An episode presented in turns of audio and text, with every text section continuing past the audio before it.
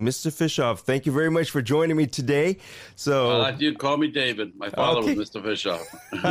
thank you, sir. Uh, uh, thank you, David. uh, you know, I did have an opportunity to watch the movie that you sent me, but I really want to kind of start off with who you are, give a little background, right. if you wouldn't mind telling the story. I know that we have the story. If you go out there and no, watch the movie, let, you're going to get to see that. You know, but... it's, I tell you, it's been interesting because you know, I, am I'm, I'm reading Bill Graham's book. I just re, re, re, reordered it from Amazon, and you know, Bill was my idol. You know, he was, the, was probably the biggest promoter out there, the original concert promoter, um, and started with the Fillmore East, the Fillmore West, and I'm reading his history, and and I, cause I didn't remember reading the book. I, I met him years ago when I was producing uh, the Monkees. I used to rehearse all my shows up in the Catskills and it's funny how we came from similar backgrounds, and the more I read about him, but you know, my dad was a Holocaust survivor. He's a Holocaust survivor. He was, and uh, came to America, and uh, he went to work in the Catskills. And the and, and, the Catskills is a place up in New York State where um, they had over hundred hotels at one time.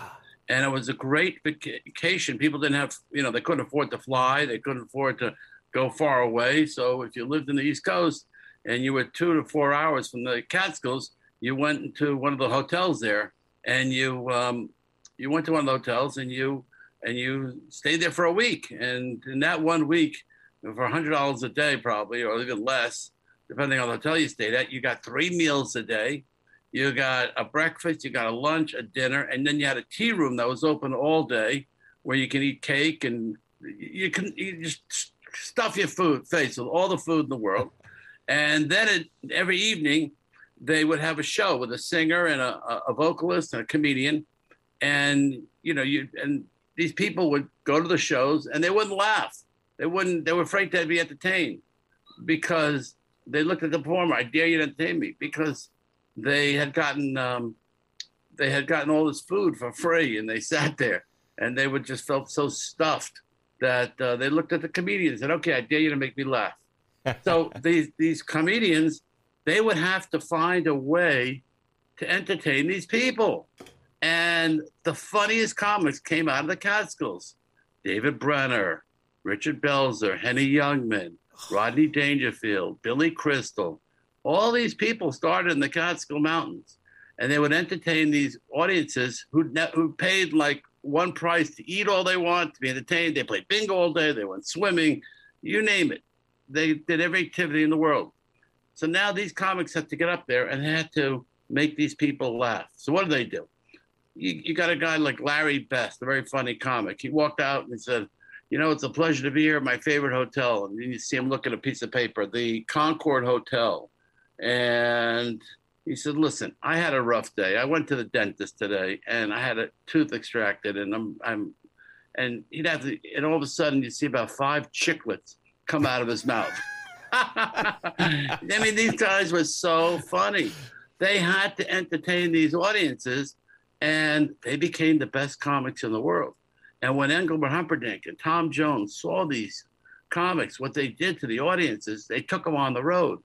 And when these guys went on the road, and, and then they even the audiences who paid for a ticket, and that's really where I started. I started in the Catskill Mountains. Every night there was a show. I was a waiter and we really learned a lot about show business up there. What real show business is? Give them hits.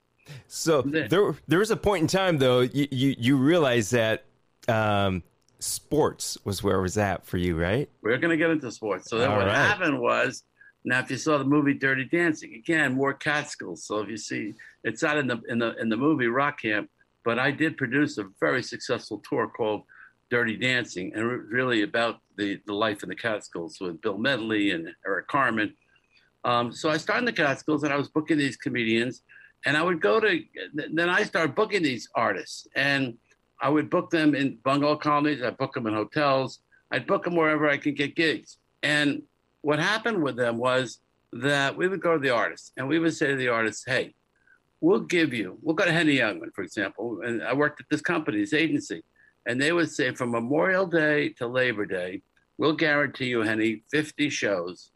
We're going to book anywhere. We might book you a bungalow colony. We might book you a guy's bar mitzvah. we might book you to open for for Tom Jones at the Concord Hotel, but you're going to get 50 shows and we're going to pay X amount of dollars. Well, that was the first thing I learned is how to package artists and produce shows. So that's where I got that education from. Now I'm, I'm booking these comedians and singers, and I would go to try to get paid from the the hotel owner or the bungalow colony owner. And I, I, you know, I worked my way up from, to, from a, a, waiter to become a booking agency. Now all of a sudden, they, uh, I go get the go after the Saturday night show. I go collect the check, and the owner of the hotel would say to me, "You know, he wasn't funny. I'm taking off twenty five dollars. He, he wasn't that funny." or uh, the singer, she didn't do a song from Broadway, Fiddler on the Roof, or anything in the Yiddish language. She didn't do it. I'm taking off fifty dollars. And, and here I was negotiating, working so hard to get these people work on such a profit that I'm staying in a camp and I see the camp had Dr. J show up and to make an appearance. The great NBA star shows up to this camp. They pay him, I think, $2,500. Here I am booking $7,500 comics he gets $2,500 to show up, and you see 2,000 kids going crazy. And all he's got to do is dunk the ball, take pictures, sign autographs, and he leaves. I said to myself, wait a minute, I'm in the wrong business. I got to get in this pro sports business. So I worked my way into, I went to see Larry Fleisher, who was the head of the NBA Players Association. And I said, hey, at the time, I said, could I get some ball players that, from that you represent and I'll and I'll book him in camps and appearances. And he was so nice to me. I walked in, I was 20 years old, and he gave me the opportunity. And he said, "Here, take these couple ball players, take your your commission, and just treat them really well." And I booked his a lot of his players, Earl the Pearl, and Daryl Dawkins, and David Thompson, and some great players. And so then that's when I decided I'm going to move into the sports business. And I went to become a sports agent, and um, I started representing Lou Piniella, the Yankees, and um, and, and he introduced me to I mean Elliot Maddox and then Lou Piniella, And then I started meeting ball, ball players and Phil Simms and Vince Ferragamo. And I started getting players. Now, there weren't a lot of agents back then, and there were a lot of good agents because people didn't know what to do. I had knowledge from the entertainment business, how to represent people and how to look out for their best interests. So I did the sports for a long time. And um, but you know, problem with professional sports as an agent is it's really all, all it is all about show me the money. I mean, that's the bottom line. and you got to befriend these these these players, you know, and and which is really important. They need guidance. So uh, you know, I did. I befriended many of them, and I, as I started doing better and better for these players, and my name got out, so they were calling me, and I was representing these players and and getting them great contracts as much as I could for at the NFL because they didn't have the agreement they have now and um, but I also had the entertainment business in my in my pocket, and I was still doing that. So I wasn't beholden to a team owner. So when I didn't get along with the, with the Rams, I, I, I, made a deal for Vince Ferragamo to go to Canada because I, uh, you know they were going to underpay him, and he had nowhere else to go. Uh, and Canada made us a huge offer. So I, I, I was able to become a, a, a, you know a sports agent and really put a lot of time into it. I picked up a lot of the New York Giants. Um, Phil Simms was generous and he recommended me to all his all offensive line and Jim Burton. So I'm doing that. And while I'm doing that, it's fun, it's good. And these guys were great and they were appreciating everything I was I was helping them. I then went, uh, got a phone call one day and said to him, I'm interested in representing the association. And the association was a, a, a great band, Cherish, Wendy, Never My Love. I had never heard of them. But I was sharing office space with Shep Gordon, the great manager of Alice Cooper and Teddy Pendergrass. Uh, there was another manager who was I was renting space from, who was managing the B-52s, the Talking Heads, the Ramones, and all these guys had gold records on the wall, and uh, they were dealing with these rockers every day. And I said to myself, I want to be in this business. So I started, you know, with the association, who wasn't, who was really a, a, a no band, not, not even, a, it was an oldies band. And, but I started to work with them, did a great job for them and then all the other bands, the Turtles and the Grassroots and Spanky and Our Gang and Mamas and Papas, and you know they all start calling me. And would you represent represent us? I was getting I was booking the association a lot, and um, so um, I got in the packaging business. I took all these bands. I couldn't find them all jobs. I started packaging them and it took all the Happy Together Tour uh, with the Turtles, and I did 130 shows. You know, these people wanted these fairs and these festivals and these little theaters needed a show. And my rule of thumb was only hits. You know, you can't play any other song. It's got to be a hit song, or else you know, mm. don't get on that stage. I, I say this all the time. If you have, if you're going to a show and you have you have two hours of these people's precious time, you better give them the hits. That's it. They're not going. If they want to hear an obscure song, they can stay home. That's usually the bathroom break. So, uh, and I can't tell you how many times I've had fights with artists, uh, big names, without going to names. Oh, I want to close the show with this new song that I have. I said, no. I said, we want selling merchandise. I said, people will be bored. You know, I'll close the first half. I said, no. I said, you know, first sell a lot of records and um, or do a medley of, of all your hits you know, but I, I, it would really upset me because people want to hear the hits. And um, so that, therefore, that's what I started doing. And um, it became very lucrative. I was going to say, you're absolutely right. Sometimes you go to these shows and then the bands will try these obscure songs or they're, hey, we got a new album. I'm going to try this brand new one that I haven't even released or talked about. And, you're going, wait a second. I spent my money and I'm here spending two hours of my time. What is this? Exactly. And, you know, and there's some artists who, you know, they treat their audiences like Bob Dylan. You don't know what you're going to get, you know, and he thinks it's really cool. I think it's absurd and you go to one of his shows and not hear "Blowin' in the Wind" or one of his hits. So, but now you know, you know, you're gonna go to the show and know you're gonna take what you get. But the bottom line is, is that um, I started just doing these package tours where I really learned from the Catskills, and I produced Happy Together one and two, and then the Monkees came along and we do them in a package, and, and simultaneously I was doing the um, the Monkees MTV the small, the small fledgling network, as the president at the time called it, uh, decided they were going to promote 24 Hours of Monkees, and my ticket sales went from you know 3,000, 4,000, they went to 25,000. I mean, 1986 was the, the biggest year for the Monkees ever, and all of us. And simultaneously, at the same time, I had eight of the New York Giants that they win the Super Bowl. So it was crazy, you know. And Phil Simms writes in his book, he says, Our agent was so busy the, with the Monkees. you know, uh, we had to beg them to come to games, you know, and uh, but they were great. You know, those Giants were great. You know what? I'll tell you what was great about having sports entertainment. These athletes really taught me how to win. I mean, you know, hmm. Lou Piniella was just such an, a what a, a figure of, of, you know, I know you're in Seattle and, and he, he managed Seattle Mariners for years. He, he he's a winner. You know, Phil Simms, they're winners. They they work out every day. They they're winners. You know, to, to, you got to if you made it to a Super Bowl, you made it to a World Series, you're a winner. And I learned a lot from these people. Uh, can I ask you something about that? Because you've worked. Sure. Um, uh, well-known, famous you people. Ask me whatever you want, because I'm on your show. yeah. you control and you control the dial. I'm going to call you the boss, though. but um, like you said, you've learned something from these guys in the sports arena. Now, with the musicians, are they?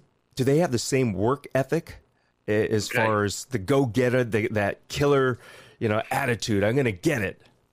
It's a different attitude, but I'll tell you what it is. Now that I own Rock and Roll Fantasy Camp and I run these camps for the last 25 years, and we'll discuss the movie. Mm-hmm. I can't tell you how many times a musician, a, a camper will come to one of my camps and they'll tell me, you know, I, I fill out the form. I'm really an excellent musician. And then I go to the or, or the celebrity or somebody, and I go to one of the rockers and, and the counselor in his band because you get mentored by these rock stars. And I say, hey, is that guy really good? Because I'm not a musician. I've tried. I can't. I can't get my hand on the whole and that F chord, and I, I, I gave up. So I just dabble, but I'm really not good. And you know what the guy said to me one day? He said, you know what? He's not good. He's he's okay. He's passable. He's a weekend guy and uh, he likes to play with his band on the weekends. But the bottom line is, is a guy like Joe Walsh, a guy like Bruce Kulick, a Kiss, they play their guitar five hours a day to get their fingers going, their positioning. A drummer like Vinny Appice, he practices five hours every day. These people, to their to, to their instrument, they play with that instrument five hours because that's their full time business. So they have to be really good at it. So that's number one. That's what they have. The go getter thing is some people are just great musicians and artists, and they let the manager be the go getter. And um, and then some are are, are, are go getters because they want to promote their careers.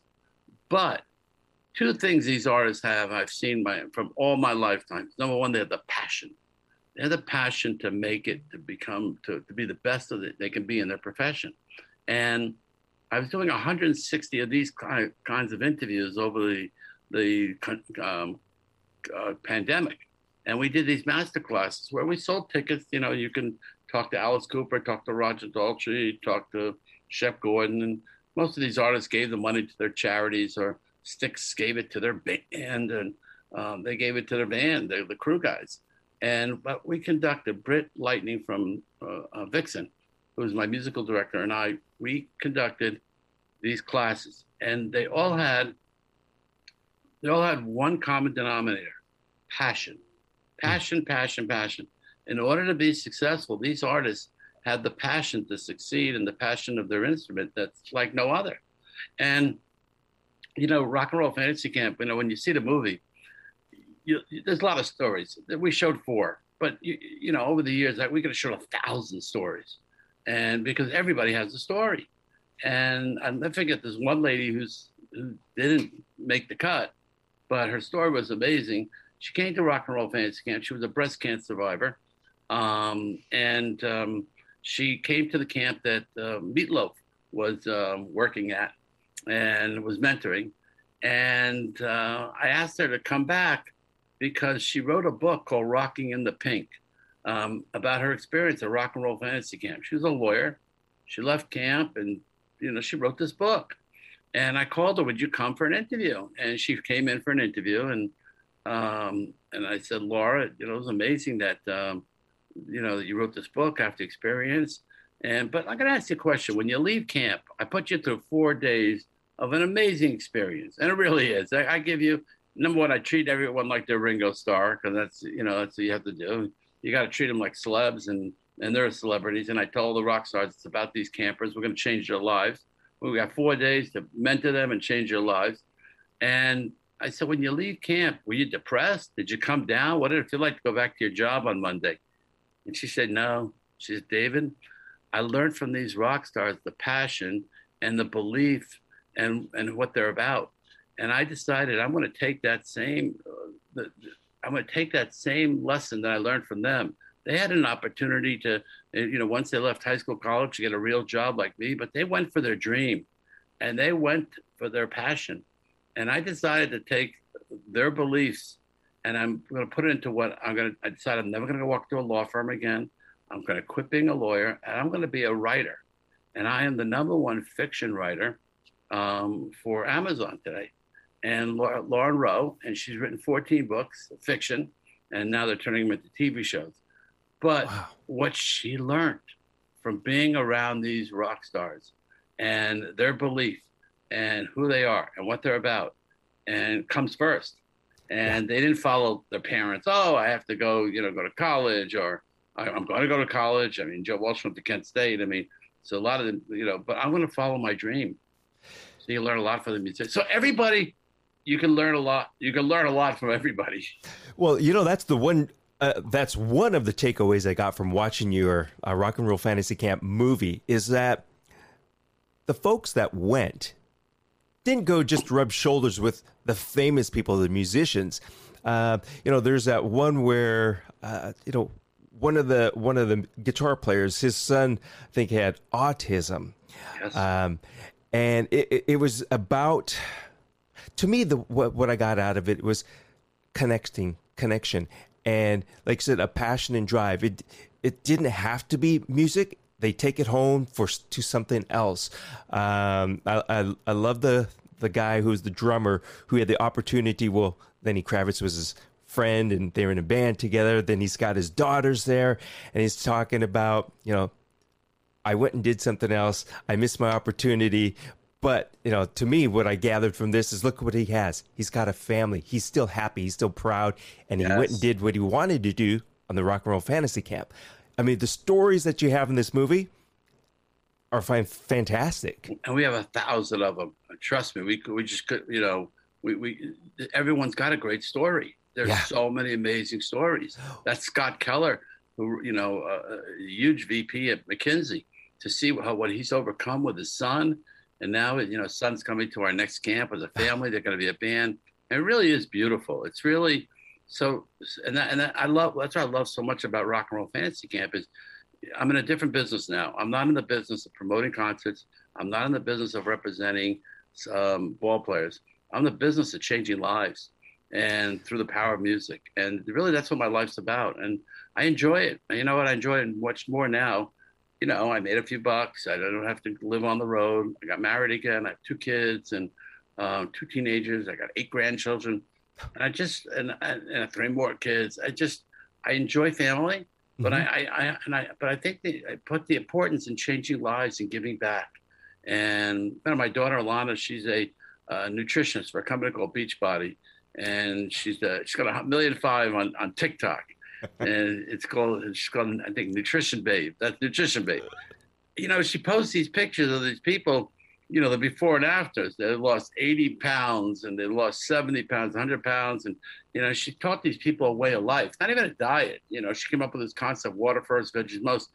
But what's so cool is that, eh, you know, she's changing lives, and you know, you learn in life that if you can give and not worry about receiving, it's better in life.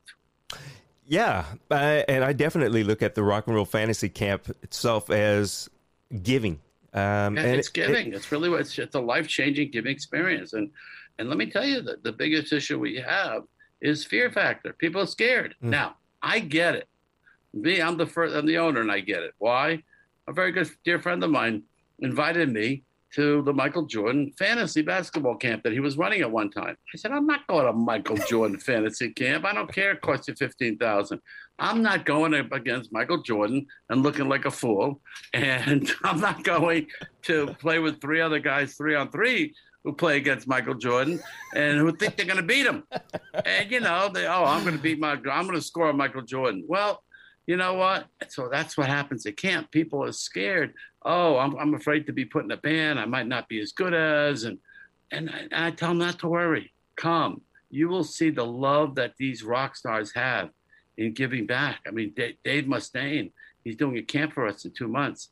If you can get to that camp, you better get to that camp because Dave Mustaine is the most giving guy in the world, and he, you know, really saw you see it in the film how he just.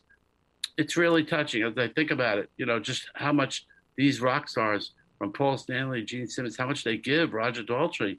And, you know, they've made it and they're live. And now they feel like, you know, it's now my turn to give back. That's why I got Jeff Beck to go to camp, you know? Well, you know, that's the one, that's another thing for me too, is I think that maybe people see these um, musicians, the famous musicians, and think that they are somebody else or something else. And not, they don't realize that they're they're humans and they're people as well, and they have oh, hundred percent. They have hearts. They, so. they put on their pants. You know that famous line: "They put on their pants every morning, same way we all do." Yeah. But yes, we, we and you have a right to be in awe of them. There's no question that they have um, extraordinary talent. But at the end of the day, they have families, they have lives, they make their life, their living living on the road, you know, and, and entertaining people, which is a hard life. But um, you know, and and they have their careers are definitely longer than the athletes. Um, but I'll tell you another great thing you can learn from from these rock stars. And I wrote a book about it 10 years ago, and it's available on Amazon, and it's called Rock Your Business. Can you imagine how much we've learned from uh, how much you can learn from these rock stars who've kept their brand up for the last yeah. 50 years and they're selling out arenas and they're still selling the Who and and and, and uh, I don't know, even the Rolling Stones. You know how much you can learn from them? They're selling out stadiums and they're grossing 12, 15 million a night. Now, let me tell you something. How many businesses you look back that were open 50 years ago? I mean, Hertz went bankrupt this summer. you know? I mean, so many brands haven't been as able to be as successful as you know Kodak or any of these kind of companies been able to keep up their brands like these rockers who've kept up their brands. Right. And they've written songs that have stayed relevant. And um, so I've learned a lot but just being around these people and what an honor to be around these people. You can learn so much. I mean, that's why I'm reading Bill Graham's book over again, just because I want to say, what did I miss? You know, I read it 12 years ago. I want to read it again. And, you know, what, what made him such a great promoter? Geez, should I look at you as the Gene Simmons of um, marketing? you know, well, listen, Gene Simmons is he's um, I, I, can only tell you, he he comes off great in my film. He he was really amazing, um, and deep down inside, that's his personality. Um, off the field, you know, off the you know, off the um, off the stage. But now, listen, he has a persona. Mm-hmm. I once asked him. I said, Gene, you know, you come across as you know, your personality is, is, is more like a businessman, businessman than a rock star. And he says, there's enough rock stars. I always wanted to be a businessman. So I give him credit. You know, he's, you know, he, he, he gives his advice, you know, and, and, um, look at that brand. That yeah. brand is still amazing. They just did a cruise this past week. I don't know. That's a, sold it out and sold $4 million worth of cruises. I mean, they are a smart bunch of guys. Oh, absolutely. Yeah. Yeah. Uh, so, you know, kind of diving a little bit more into the movie, yes, Rock and Roll Fantasy Camp. So, right. what made you decide to make this movie? Because Rock and Roll Fantasy Camp itself, uh, I'm not sure when you filmed it, but it was already around for like 20 plus years, right? 23 right. years or so? Uh, a fellow named Jeff Rowe uh, approached me, and he was uh, over at VH1. We had done Dirty Dancing, and he and he saw the success of, he knew my success, and he came to the camp, and he said, are you documenting this? Are you telling the story? And I said, no, but if you want to do it, you know, feel free to do it. And I said, uh, you know, I always wanted to get it as a documentary. I felt that it should get out there.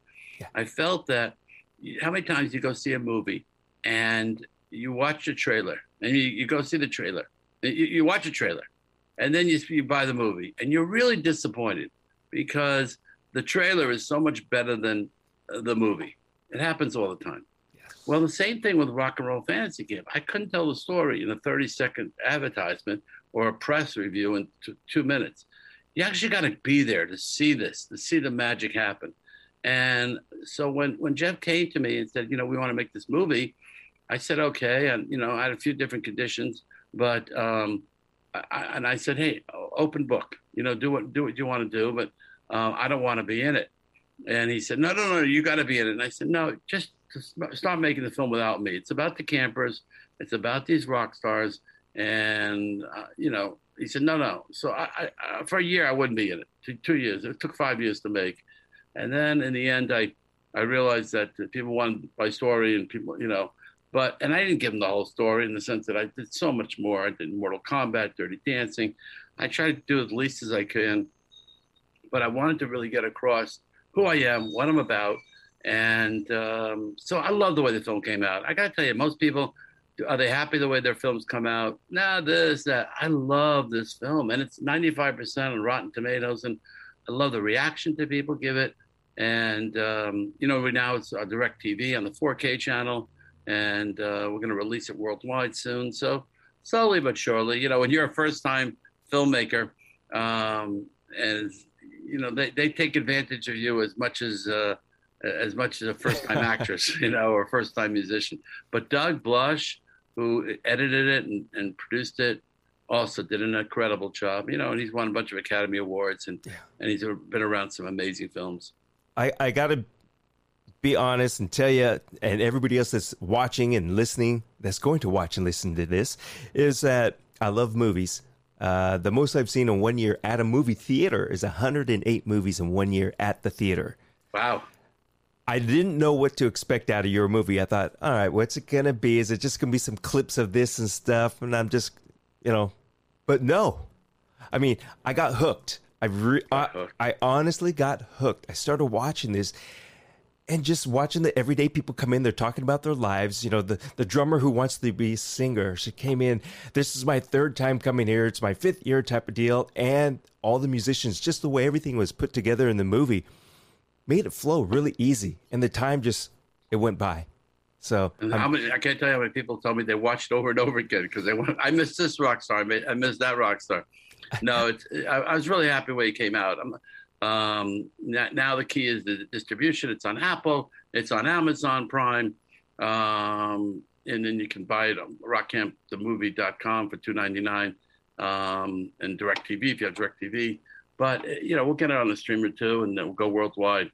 But uh, to me, you know, it was a very hard film to make because you know, they, first of all, Jeff went through three different directors because they all mm. wanted it all came out to be an infomercial, you know, and and lastly, no one's gonna buy an infomercial. So I think the way Doug Blush did it at the end, and he showed it because people do love this experience, but you have to show it's tough and you know and show people's lives. You know, you're absolutely right when you said that uh, maybe these other directors were trying to make it like an infomercial, and that was my fears, thinking, okay, this is just going to be a, an extended infomercial. They're going to sell me something, and it wasn't. It wasn't. Yeah. Not at all. So, well, thank you so much. Really, yeah, thank you. I will watch it again. Is my is my um, entrance code still good? If not, two dollars and ninety nine cents. I can do it. It's so good. Absolutely. Just tell all your people and make sure you promote the website rockcamp.com and, and all the listeners to, to really catch it. Absolutely. Actually, you know, one guy I was just uh, told this morning that um, that he actually went to your rock and roll fantasy camp. I think it's two two three years ago. Oh.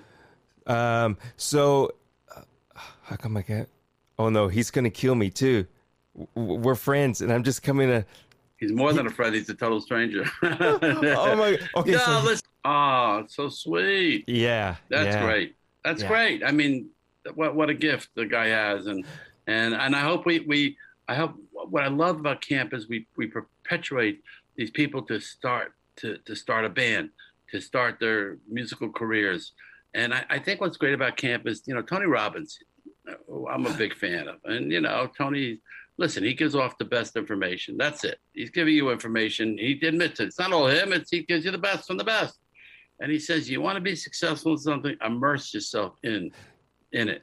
And that's what Rock Camp is. It's a four-day immersion. Immerse yourself into mute the world of music, and you'll become successful. Yeah, uh, like you know, we, we, what was success? They're in bands. They form bands. They write songs you know, unlike being a, a, um, a baseball fantasy camp, at 35, you're done. Your career is over. And you go to those those fantasy camps, and the guys are, you know, they all weigh 400 pounds. You can hit the ball. They can't hit the ball over the fence anymore. You know, but these rock stars are still selling out arenas. They're still selling out stadiums, and um, so you know, you're learning really from the best. And look at Mick Jagger. He's the best example for us you can still be a you can still be a, a, a performer and at 80 years old. Ringo Starr is going to go out and tour this summer. He's 81. Why ah, not? Why not? You know, can you give a little story background about you and Ringo Starr and starting out the All Star Band? Because I've seen him three times. Love, love him, and I was bummed the last time that they were out, they didn't come through Seattle. Right.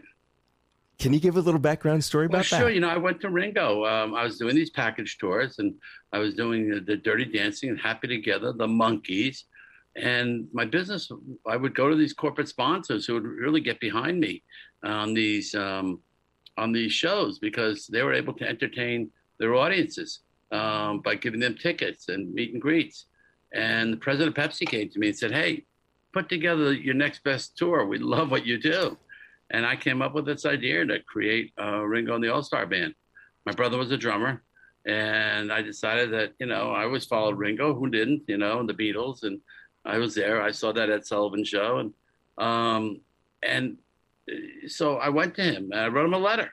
Just like that, I wrote him a letter, FedEx a letter to his lawyer, and six months later, I got a call. You know, Ringo's interested in talking to you. Six months, you know, went over to England, pitched him the idea I had a bunch of money that uh, Pepsi had given me, guaranteed me that I was going to make, and um, I gave it all to him. And I said, if you do this tour, and and you know, and I'll make my money when I sell the shows. And um, he said, I was thinking the same thing. and uh, so um, you know, we put this band together, mainly his friends, his pals, and um, uh, we went out on tour and it was incredible. And you'll see that, you know, I was such, I'm a square guy compared to these rockers. And as you see in the film, you, you know, everyone loves it, loves it. It's the story of Levon Helm and Joe Walsh and I. And um, you see a great fight going on and you have to watch the film. I'm not giving it away. You got to watch yeah. the film to see it. And, um, but we had fun and, you know, I, I learned a lot, you know, because I never went on the road on all, on all my tours. I'd go out for a week. I'd go out for you know to the big cities, and then I come home and go back to the big cities and come home and and you know I really never spent time living on the road. I because I was always working on my next show. I was working on my I had my ball players to represent, and um, but with Ringo, he said to me, you know, when I signed him, he says, "Are you on the road with me?" And I said, yeah, of course, you know. And when I decided I wasn't going to be on the road with him, you know, because that wasn't my life, I finally said, okay, I'm going to go. And uh, I spent my life 15 years on the road. I got to tell you, it was it, it, from to be on the road was amazing. To be around him and to, and to see, you know, his passion and the different musicians. It was hard on my family life. Yeah. Um, and then when I got remarried and had teenagers, I, I, just didn't. It was hard for me, and um, so that's why I decided, you know what, I want to do this camp full time. And um, but he's amazing. You know, he's out there 31 years, still doing the, the All Star Band tour. My Happy Together tour is still working. Dirty Dancing is still a live tour. So I, I feel um, I feel vindicated that I started some great shows and people go and they get entertained by them. And um, while I don't want to be out there, uh, I really do my rock camp now. All because your father said, "Quit playing that bass guitar." You played one show. It's like, Go a lot promote. of lessons in that film. That's great. You remember oh, that? Yes. Oh yeah, like a lot I, of lessons, I, life lessons. I really, I, I really watched it, and oh, I know you did. like you said, there's not only does the the film give you life lessons, but here again, I, I say the takeaway for me is just to see at the fantasy camp, you get, you take away more than just the oh. knowledge oh. of playing music or you know rubbing shoulders with people. You're making contacts with strangers who are musicians, who strangers who are musicians that may have this uh, similar problems as you at home. It, it's just to me, it's all about this connecting. It's a connecting, and and not only do people make their best friends at camp, the artists have all made their best friends at camp mm. with, within each other. A lot of the campers and the artists have become best friends. You have a guy who lives in Seattle. I'm not going nameless, but he's best friends with Steven Tyler now. You know, and um, many of these artists um, are are best friends because you know Roger Daltrey said a line to me one day. I see all your campers in the front row of my shows, and I said, you know why? Because they they played with you, they jam with you. They're not going to sit uh, in the fifth row or eighth row. They only they, they don't know. The last time they saw you was on stage. That's what they think. They can be on stage with you. So, yeah, the relationship has been great. Roger got close with many of them for his charities and they all built a relationship, and every rock star has really told me, especially the counselors, they say to me, "My best friends I met at rock camp." Hmm. So no, there is definitely it's a great way to connect, meet, me because you know you all have the same interest. You know, it's about about the power of music, and um, you know, I, in closing, I'll, I'll, tell you a couple of stories, but one of the ones I love most is um, Joe Perry, who um, he he entertained, he was doing a Q and A at a camp and he turned to a guy and he said to him, So tell me, what do you do for a living? He says, You know, that question. The guy asked him a question. And he said, What do you do? He says, Yeah, I'm a lawyer. And on weekend weekends, I, I play guitar in my band. And and Joe turned to me and says, You know, you're full of shit. Part my expression for the podcast, we can say it. That's right. He says, You're full of it. He says, You're a musician first. You do that legal bull crap to pay for your guitars. And the guy looked at, yeah, that's me. so let's face it, a musician's a musician, and they'd rather be a musician. And uh, yeah, Rock and Roll Fans Camp gives you that opportunity.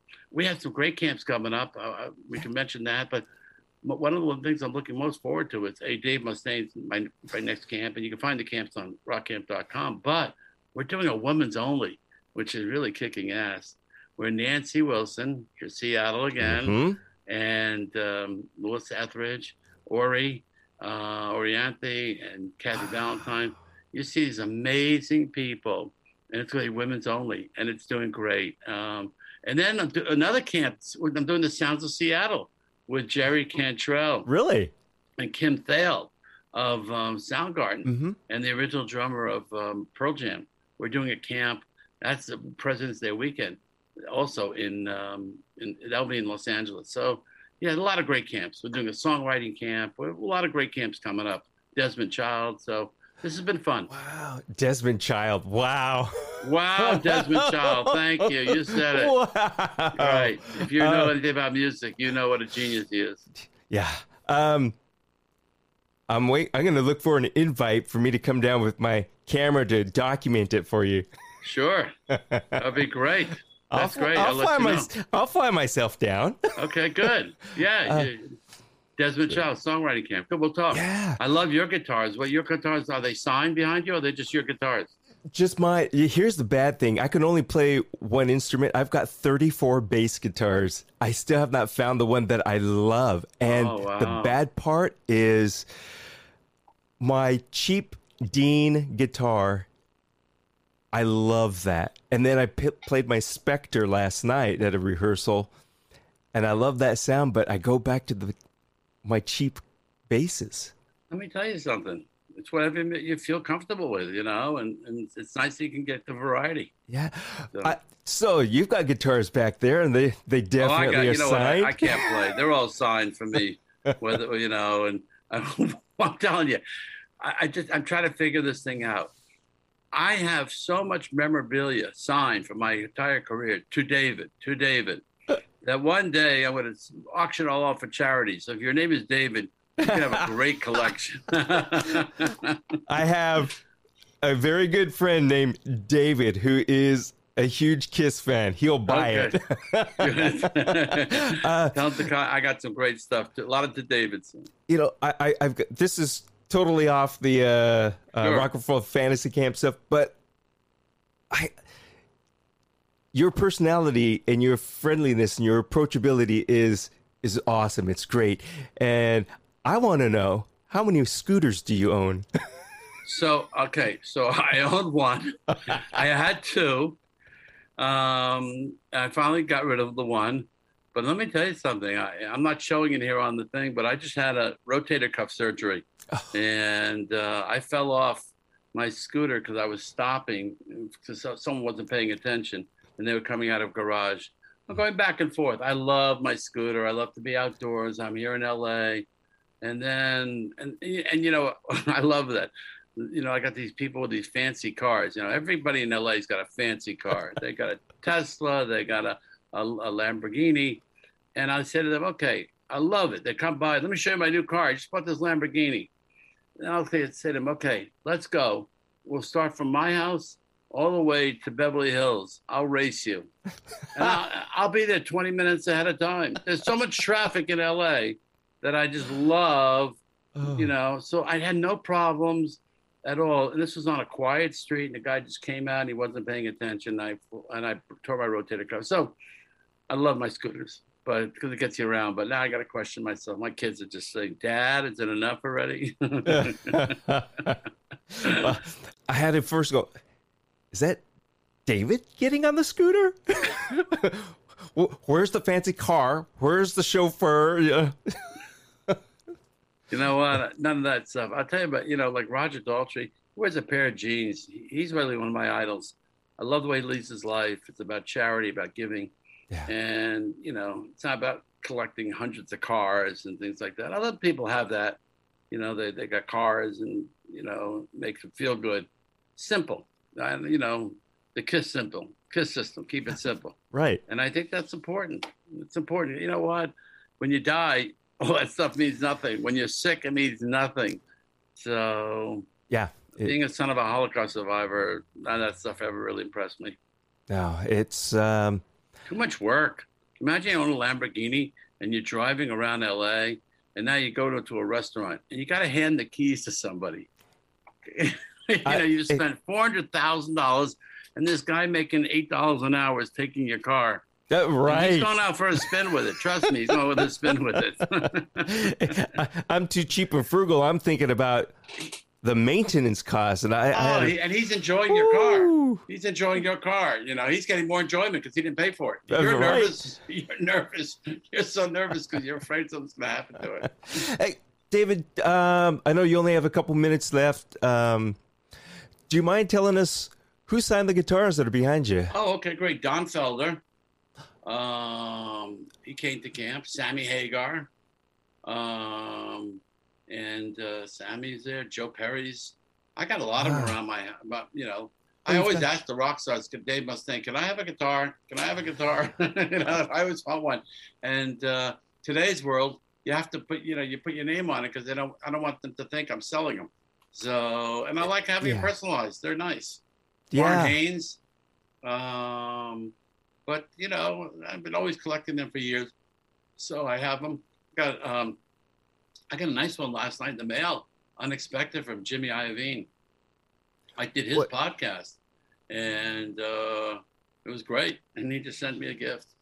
Wow. Well, I, what am I going to send you? No, no, I didn't expect. trust me, trust me. They're sending it. They want something. no, no, uh, no, no, no, not him.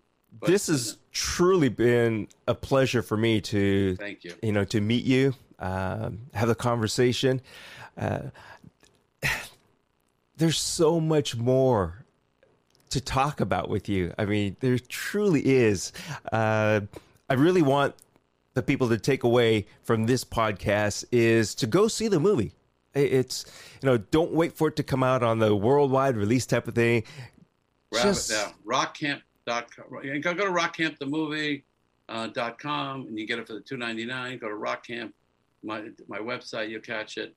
No, really appreciate it. Yeah, no, thank you so much. It, yeah. Um, and and we'll do this again.